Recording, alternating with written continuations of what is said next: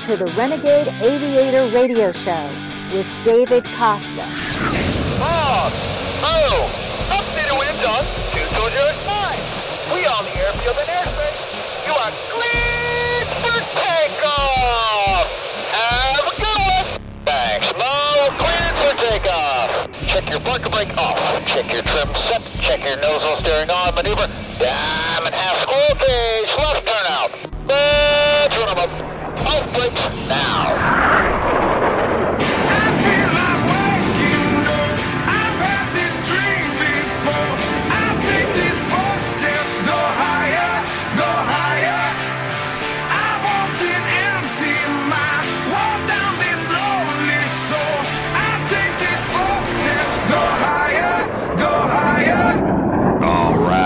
burners ready now. You know, one of the coolest things anyone can do is to become a fighter pilot. Come on now. You know I'm right. Except for all the killing and stuff and having to put up with the military BS. There are few things in life cooler than flying a real jet fighter. Not some jet trainer, but a fighter. Imagine getting the call as a regular guy. Hey, I've got a fighter jet. Want to fly it? Well, that's what I have for you this week. Keep listening to this show. You will learn something today. This is a good day, right? Learn something new and be inspired. Jerod Flohr got that call. You want to hear more? Here we go. Light them up.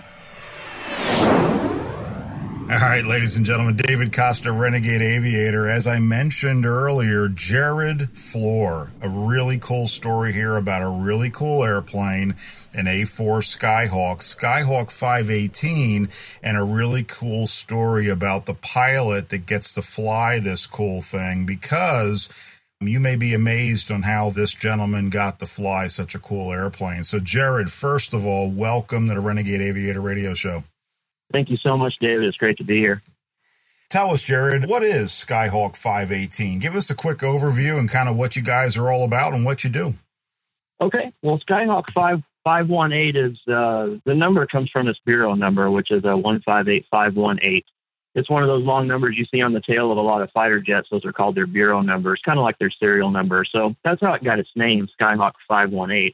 So that's how we started that the original builders of the aircraft just did an amazing job of putting this airplane together, and uh, they took good care of it for the last 10 years, and now we acquired it in the last uh, couple few months.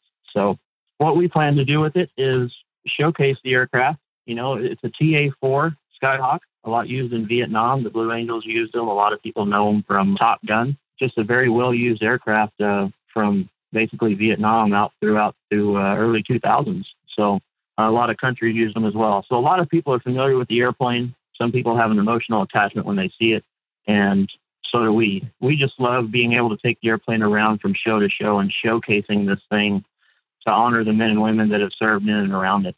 I'm just fortunate enough to be able to be part of this organization that lets me do this.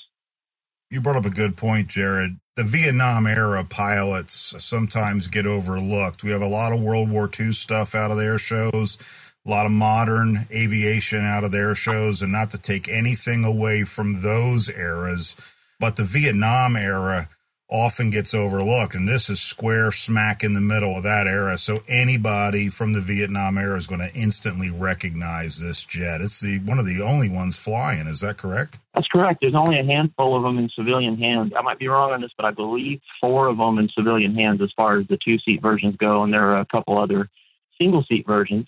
And then there are some military contracts that are uh, civilian military contracts that own uh, uh, several of them. But as far as having them in civilian hands, just flying around and showcasing them, there are just a couple of us.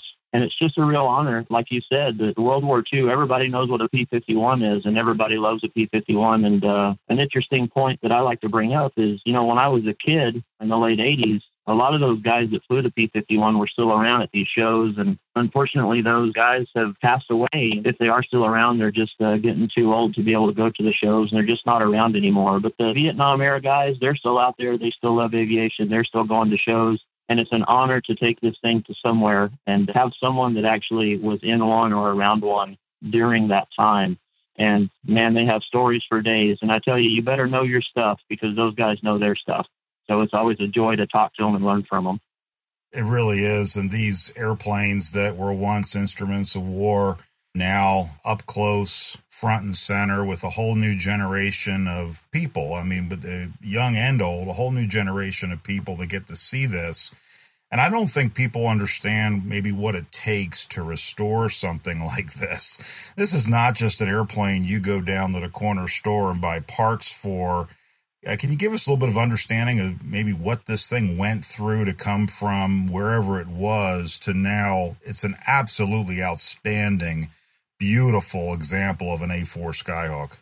It Certainly, uh, I'd be happy to tell you all about it. This thing is, I'm of course biased, but pretty much anyone that comes across it will tell you it's just the best example of a TA4 Skyhawk they've ever seen. And uh, that's all due to the former owner and the builder former owner, Mr. Don Keating, up in Seattle, and uh, the builder, Mike McDougal. Everybody in the business knows him as Mage. And uh, these two guys put their heads together and their money together and their time and effort together.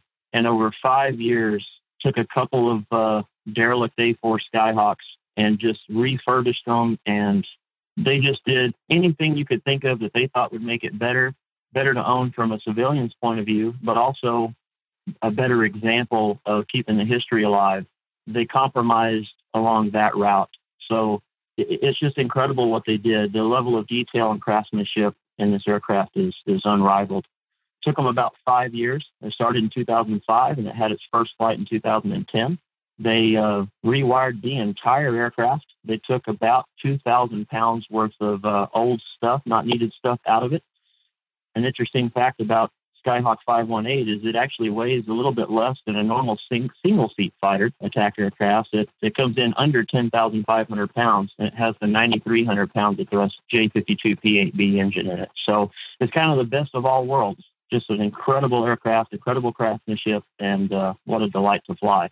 And so lucky to be a part of being able to take care of it you brought up something too that I gotta maybe make mention of is people are few and far between that'll take so much of their time, energy, and money to put and I'll say it this way, love into these things. And it's not just for them, right? I mean, everybody who's involved, uh, from you to the people that put this thing together, everybody is giving of their time. And I really think that's the value of our modern air shows today is, you know, people have worked long and hard to bring front and center something so historic, so unique, because it inspires emotion from the fans. I mean, you've been out there a short time on the airshow circuit.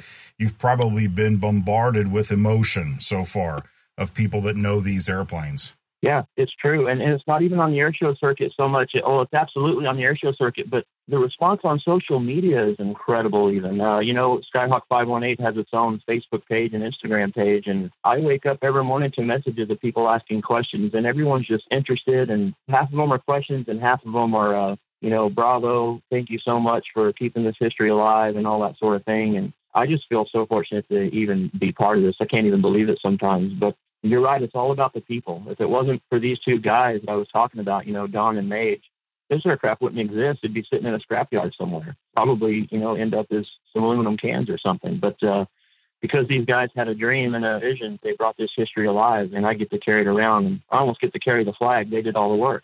So it's an incredible opportunity.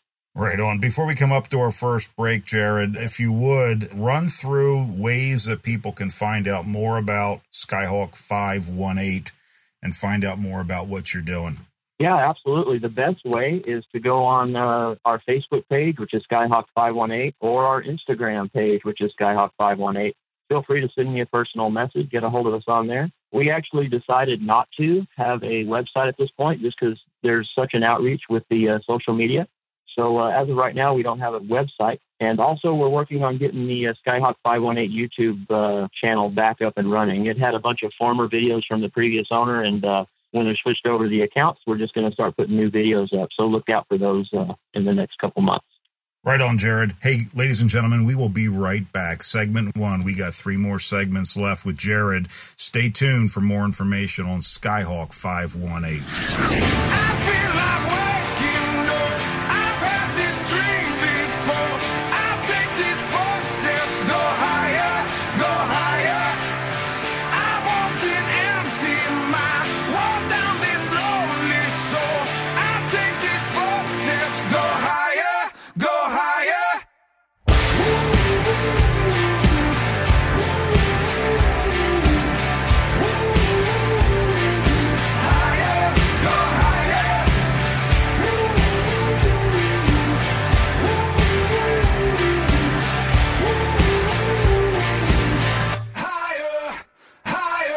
Hey, this is Dave Costa, the Renegade Aviator. There are a couple ways to listen to my show.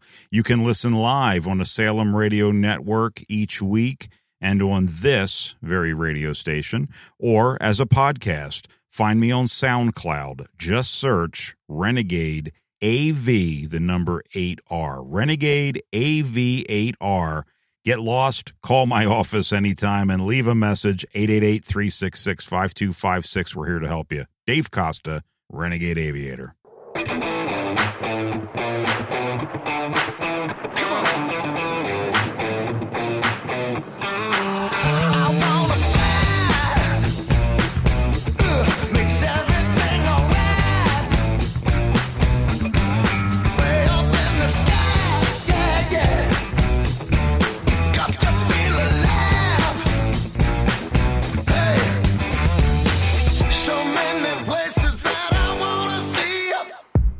Here he is, the host of the Renegade Aviator Radio Show, David Costa.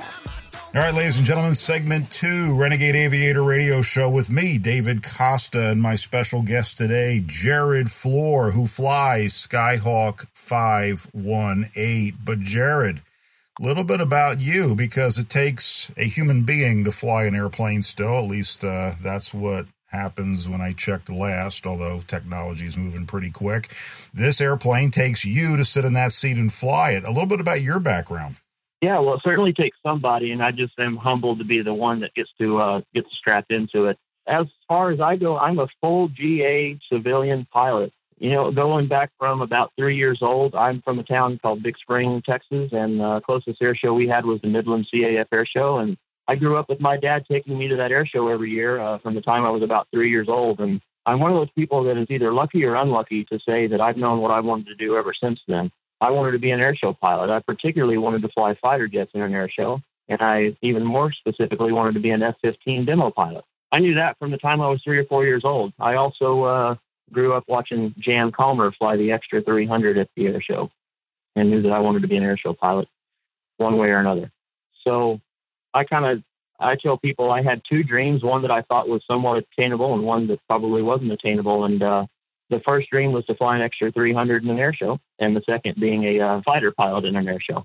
So I just took every opportunity to pursue that and uh, went up through the ranks. Uh, got my private pilot when I was 17 years old. When I was 18, I got my commercial multi and my CFI ratings and just started flight instructing and flight instructing and flight instructing. My goal being to be an air show pilot. I never had aspirations to go to the airlines or anything like that. Nothing wrong with it. Just wasn't my cup of tea. Still isn't. So I just pursued that. I moved all over Texas, learning to fly uh, tail wheels and instructing tail wheels and aerobatics. And I ended up moving to California, uh, to the Bay Area. And uh, long story short, basically, uh, got a job being an aerobatic instructor. And then I had a student buy a Pitts, and I became a Pitts instructor. And then I had a student buy an extra and became an extra instructor. And uh, the people that bought those aircraft, I uh, became very good friends with. And the extra owner actually said, You've always wanted to be an air show pilot and an extra. I've got an extra. Why don't you go try it out? And he actually let me fly as extra in air shows for a course of about three years. Got trained by the guys down in Tutima that Sean Tucker owns down there with Ben Freelove and Ken Erickson. And Wayne Handley was my first ace, my air show competency evaluator, and then Eddie Andrini thereafter. So it just like like we talked about in the first segment, it takes other people to make people's dreams happen. You know, without these other people supporting me, there's no way I would have been able to accomplish any of this stuff. It does take other people, but there's something you said there that I wrote down notes. You mentioned dreams and goals. And there's a unique difference. Everybody has dreams, right? But people that have goals take action, they show up. And you just outlined that perfectly because nobody knocked on your door, right? You weren't just sitting at home watching TV and somebody knocked on your door and threw you keys to an A4 Skyhawk, right? It wasn't quite that simple, was it? it wasn't. I actually joked about this just last week with a guy on Facebook sent me a message and said, "How does this kind of stuff fall in your lap?" And I said, "Well, I just sit at home on the couch and just wait for someone to walk through the door with an opportunity." You know, obviously that's a joke, but like you said, the difference between dream and goals. I've always heard people say the difference between a dream and a goal is a goal has a plan. You know, a goal without a plan is a dream. And I struggled with this throughout my career because it's not like you can go buy a book from the library that says you know, how a poor kid can become a uh, extra airshow pilot or, or uh, how a civilian can fly an A4. A lot of those, usually uh, the answer to those questions are money, but I'm proof that that's not always the answer. So I found that with a lot of hard work and a lot of persistence, knowing what you want, and, you know, another thing that I always uh, came across were naysayers. And people always said, well, all these people that are t- saying you can't do it, just take that energy and one of these days you'll be able to prove them wrong. And that never drove me. I don't know if that drives other people. There's no one I want to call right now and say, "Hey, look what I'm doing. I told you so." I just not I'm not that kind of person. I would rather get the negative energy out of the way and try to stick with the people that were uplifting and positive and I always tried to plant myself in in between a whole bunch of people that I wanted to be like. And I think that that was the uh, that was the key to a lot of it. Imagine that. You show up and you make a decision, you take responsibility. It's a isn't it glamorous how all this stuff works, right? And uh, you know, you and I could probably talk until we're blue in the face, and somebody will walk up to the airplane and go, "Oh, must be nice. Oh, geez, you know, you must have had somebody, you know, just bless you without having to do any of the hard work." So that's really what I want people to hear because it's not just aviation, right, Jerod? It's anything we want to do. It's anything. You know, we keep throwing out these philosophical adages, but you always hear, "Oh man, man, that guy's lucky. He's so lucky." Well, everyone knows luck is preparation meets opportunity, and you know the opportunity might not be staring you in the face, but you have time to prep. And I tell people, I prepared and prepared and prepared and studied and worked and studied and worked and prepared because the opportunity might come along. And I also wasn't sitting around waiting for the opportunity. I was going and looking for it. If there was even a possibility of, of an opportunity, I'd chase it. So I spent my last dime and my last minute preparing for these opportunities. And I still feel lucky that I get to do it, but I know that at least there's a portion of it that I feel like I earned.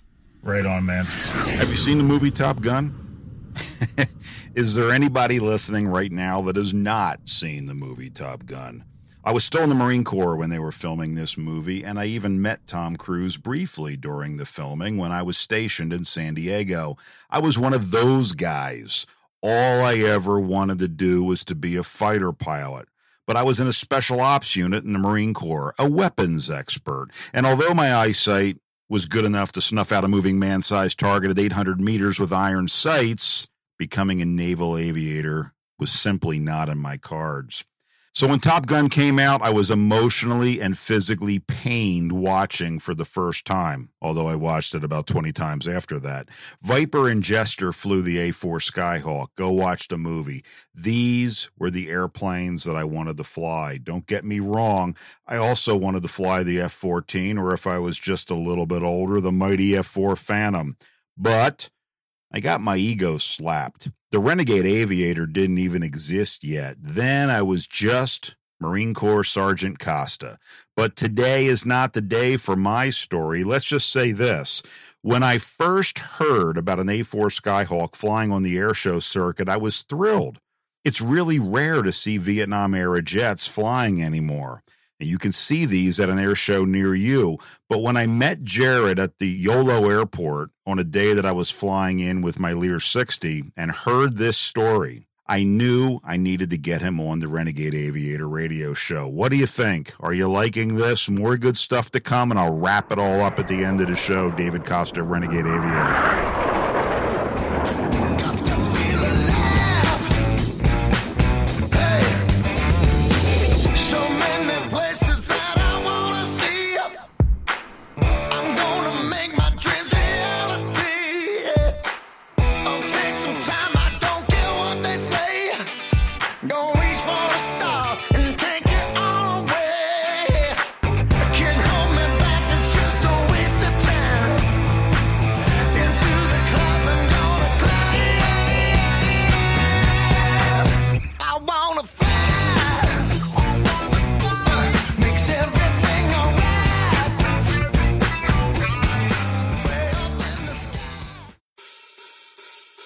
Hey, ladies and gentlemen, David Costa, the Renegade Aviator. I got a secret for you. Did you know that real pilots do it with twins? I know what you guys are all thinking. I got it. If you want to fly a twin engine aircraft, I've got an opportunity for you. You need to call me, though, 888 366 5256. Find out how real pilots do it with twins. David Costa, Renegade Aviator.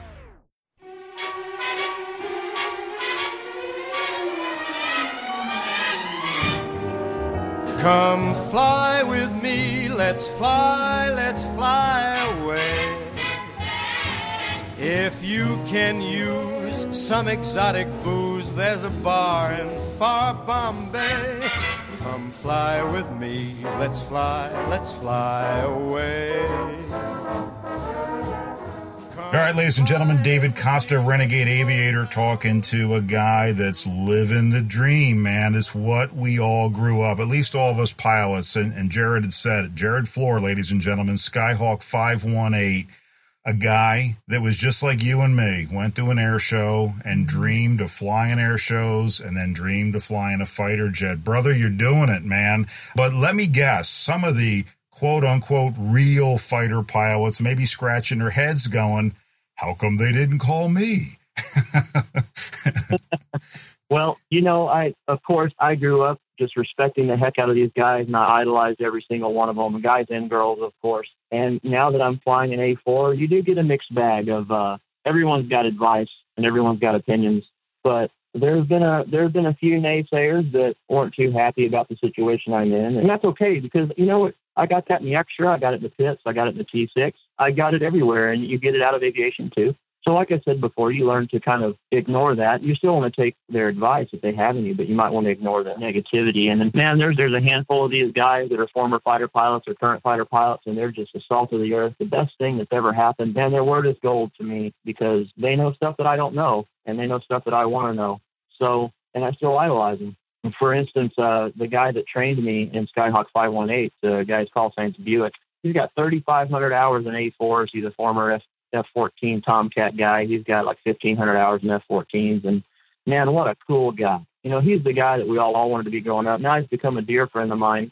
I learned so much from that guy, and he's a former fighter pilot. You know, it all comes down to personality, and like with anything, I just try to ignore the negative stuff and I try to gravitate towards the positive stuff. But you know what? That is perfectly stated, Jerod, because no matter what we do that's worthwhile doing, no matter what we do that people are going to look at and go, that's excellence or that's hard or that would be really cool, there's always going to be that negative. I think some people that can't get up and kind of move to that next level with their own dreams and passions forget that. You see, they want everybody to always be patting them on the back along the way and you hit the nail on the head. Some of these experienced guys, some of their critique, we need to sit up and listen to because it may be correct. So we need to learn from that.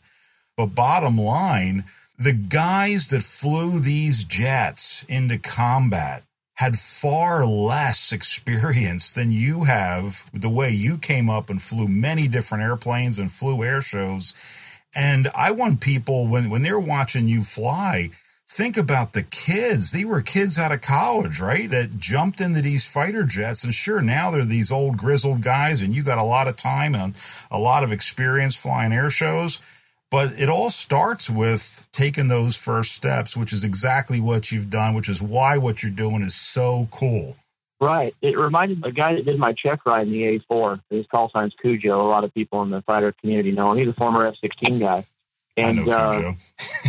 you know, Cujo, yeah. So I, I, was doing my check ride alongside. There were two of us there. A guy that was uh, a former fighter pilot in the French Navy, and then me. And he was a great guy too, you know. But he flew the Dassaults, so he retired from that, and uh, now he's flying A4. So Cujo was trying to explain to him because in France there's no civilians drilling up to fly A4s. That just doesn't unheard of. So Cujo was trying to explain to him that you know don't discount these any these uh, civilian guys flying these jets because it wasn't easy for them to get where they are. And I'm not saying it was easy for fighter pilots to get where they were, but it's just the course of their training. You know, if you're in the 70s and 80s and you're a Navy aviator, you're probably going to get tossed the keys to an A4 pretty early on in your career. And it might have been the second or third airplane you ever flew. Whereas me, I got to tell you, it would have been a bucket list item to just get a ride in this thing, you know, as a civilian. So it just goes back to who you're around and your attitude and how you're going to take people's opinions, I think, to sum all that up. But uh, I thank God for those fighter pilots that are on my side and, and support me. And the ones that aren't, I just, you know, there's a lot more fighter pilots out there I can talk to than, than the naysayers. that is. And that's one of the big reasons I wanted to have you on this show today. It is none of our business what other people want to believe. Flying really cool airplanes is something that you can do if you want to. Doing really cool stuff in your life is well within your grasp. More with Jerod Flohr of Skyhawk 518. Find them on Facebook, Skyhawk 518. David Costa, Renegade Aviator, will be right back. It's perfect for a flying honeymoon, they say. Questions, comments, suggestions, or recommendations? Call the Renegade Aviator at 888 366 5256 anytime and leave us a message.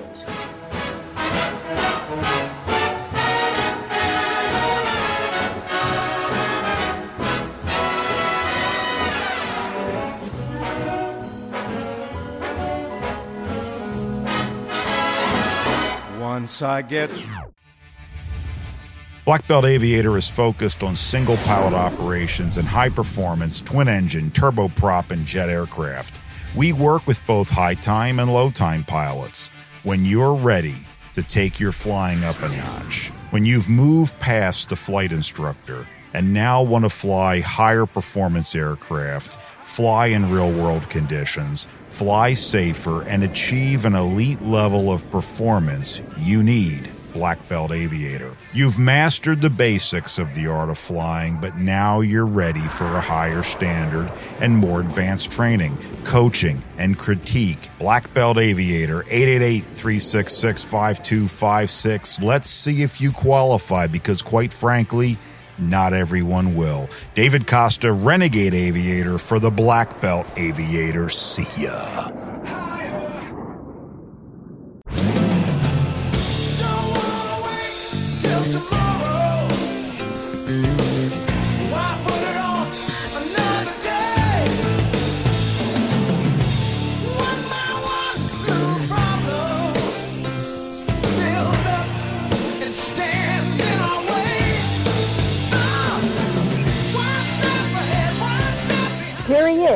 Host of the Renegade Aviator Radio Show, David Costa. All right, David Costa, Renegade Aviator, back with Jerod Flohr, Skyhawk 518. Here we go. For these new aviators and people that maybe think I'm not rich enough, you know, I don't have the right X, Y, or Z, uh, what kind of words of advice, other than what we've already talked about, can you give them? I tell them that all you really have is your integrity. And of course, that sounds philosophical, but it's true. You know, if you really have nothing else, you have that. You have your word. Just give your word and keep it. And even if it takes you a while to keep it, just work at it. A lot of the clientele that I've ended up having who's made these opportunities and dreams come true for me are people that started out just as a client, helped them buy an airplane or helped them get checked out in an aircraft. And, you know, we got to like each other. We became friends and I gave them unbiased advice. A lot of times advice that would have helped them a lot more than me. And that's just what you got to do. And when they start seeing that kind of stuff, they want to keep you around because they know that you're there for their benefit and not yours. And it ends up being for your benefit. But you always got to keep your, your client and your friends and the people around you in mind and keep your word to them, even if it's very difficult. And always try to think what's best for them and how can I help them achieve that. That's what I've always done. And uh, it's paid off. That's outstanding advice. And uh, so we got just a couple minutes left uh, together. And uh, of course, I'll see you out at the air show. So that's kind of the next step. Ladies and gentlemen, Jerod, let my listeners know where they can look up into the sky and see Skyhawk 518 flying with a guy smiling ear to ear, having the time of his life. Where can they see you fly? Well, so far, you know, we came out onto the circuit late this year, and as you know, you're an air show guy. Usually things get confirmed the year before. So this year's kind of slim pickings, but we did the Hangar 24 Redlands Air Show last weekend. That was a great time. We're doing the Midland Air Show September 14 and 15, I believe. And then we're going to do the Lemoore Air Show and that's the very next weekend after that. I want to say it's September 20th, 21st, but it's that weekend. And those are the next two things that we have confirmed. We're going to take the aircraft to Oshkosh. It's going to be on display. We won't be doing an aerial display, but it's going to be on static display there at Oshkosh. And, uh, and we're working to maybe take it to a few more air shows that might be able to uh, have some open time slots here uh, as the year goes on. Our goal being we're going to go to ICAS, uh, you know what that is, the International Council of Air Shows in December. And we're going to be ready to have as full of an air show schedule for 2020 as we possibly can. Our goal, our main goal being showcasing this aircraft, taking it around the country, letting people see and hear it. What an incredible sounding aircraft.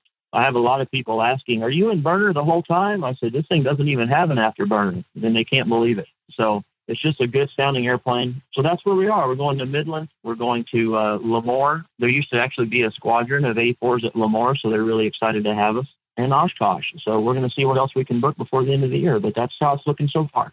Outstanding. Outstanding, Jerod. Ladies and gentlemen, Jerod Flohr, the uh, airshow demo pilot for Skyhawk 518 Jerod, I'll see you at ICAS uh, for sure, and I'll see you out there at the air shows. I really appreciate it. And uh, give a call if I can ever be a service, and I may want to pick your brain because uh, you are now one of the guys, man. Congratulations. I couldn't be happier for you.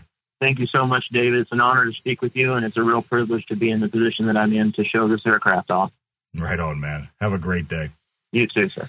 Jerod Flohr, ladies and gentlemen, Skyhawk 518. Look them up on Facebook. Still don't understand what an A4 Skyhawk is? Still don't get the cool factor here? It's rare today that airshow fans will see legacy jet fighters anymore. Sure, you might see the modern jets, jets flying with military jet teams and the demo teams that showcase various uh, current model military jets. You might see trainers fly at air show, jet trainers like the L 39 or maybe a T 33, and jets like I fly at air shows, the TS 11 Iskra. Sure, jets are cool. Any jet is cool, but there is beyond cool. There's the F 4 Phantom, proof that a brick can fly given enough raw power, uh, thrust in jet terms. And I think there's one just one left in flying condition. The A6 Intruder, the A7 Corsair, the F5, the F104, the F106. Some of these jets might be doing government contracts. Most are parked and will never fly again. There are some guys out there flying the MiG 17 and the MiG 15, both legacy fighters, but not U.S. fighters. There are a few F 86 Sabres out there flying, but they're pre Vietnam era you just won't have a chance to see many of these legacy jet fighters fly anymore at an air show. So you owe it to yourself. Go to Facebook and search for Skyhawk 518. Like their page. Tell them that the Renegade Aviator sent you. Follow them and go see this aircraft fly. I'm absolutely certain when you see this aircraft flying, you're going to see Jerod with a huge smile on his face when he's flying this jet. Speed, noise, no fancy flight computers, stick and rudder, hair on fire. A man's fighter jet. Uh oh, no. Oh, I'm in trouble now. Ladies, ladies, I'm sorry, but you know what? No more telling me that it's not fair. You don't get to do that anymore. Do you know why you don't see more women in the cockpits of airplanes?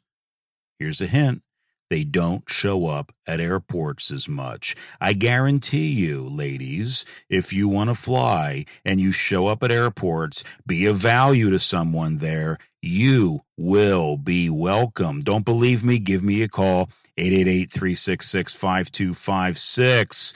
David Costa, Renegade Aviator. One more segment. Don't punch out on me yet. Don't punch out. Don't hit the eject. We'll be right back. In the meantime, have you gotten a free Renegade Aviator decal? 888 366 5256. Leave your name, number, and address. Email great too. We can't mail it to you, ladies and gentlemen, without an address. Hint, we've gotten a ton of phone calls with no address. 888 366 5256 Renegade Aviator.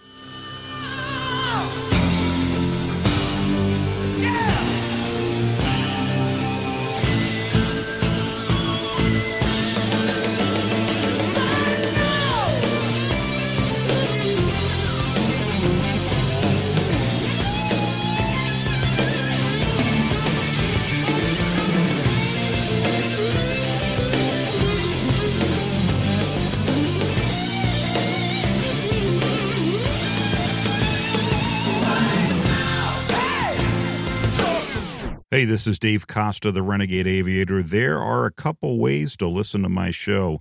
You can listen live on the Salem Radio Network each week and on this very radio station, or as a podcast. Find me on SoundCloud. Just search Renegade AV, the number 8R. Renegade AV8R. Get lost, call my office anytime and leave a message 888 366 5256. We're here to help you. Dave Costa, Renegade Aviator. So feast your eyes on the big blue sky and hey bye bye from a long black Cadillac. Pay the price, gotta roll those dice and hey bye bye from a long black Cadillac. Questions, comments, suggestions, or recommendations? Call the Renegade Aviator at 888 366 5256 anytime and leave us a message. All right, ladies and gentlemen, David Costa, Renegade Aviator. Two things stuck with me this week in my interview with Jerod Flohr of Skyhawk 518. This week, we heard much of what we hear from all of my guests each and every week that success requires a decision, action, persistence. But this week, I want to wrap up my show with a slightly different perspective that was brought to light. There are two nuggets that I want us to take away this week. First, in order to be successful, you don't necessarily need to follow the rules. Second, we're more likely to get to where we want to be when we can simply be of value in the process. This is the Renegade Aviator radio show. So, in order for us to be renegades, at least in my opinion, we need to ignore the rules ethically. Just because things are done in a certain way doesn't automatically mean that this is the right way or the only way to get the job done. The renegades may have started out on that very path. I did. Many of us did for one reason or another, the path did not work. So, two options quit and give up, or like I did, like Jerod did, figure out another path. You heard a couple of key points. I took every opportunity to pursue things. It takes other people to make dreams come true. Preparation. Jerod mentioned preparation. Are we prepared to achieve our dream? So that when the opportunities present themselves, which they always will, we are in a position to take advantage of them.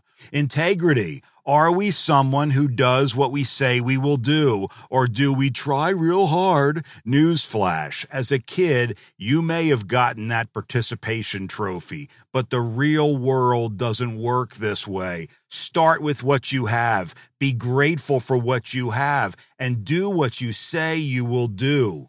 Before we say yes, make sure we understands what that means damn, I need more time on this show, ladies and gentlemen. I'm just getting started and the hour's up. It is okay to have a crazy dream. It is okay to do things differently to get there. Be ethical and of service to others while you stay in motion towards your worthy goal, no matter how crazy it is and we are successful by default. I am David Costa, the Renegade Aviator. See ya.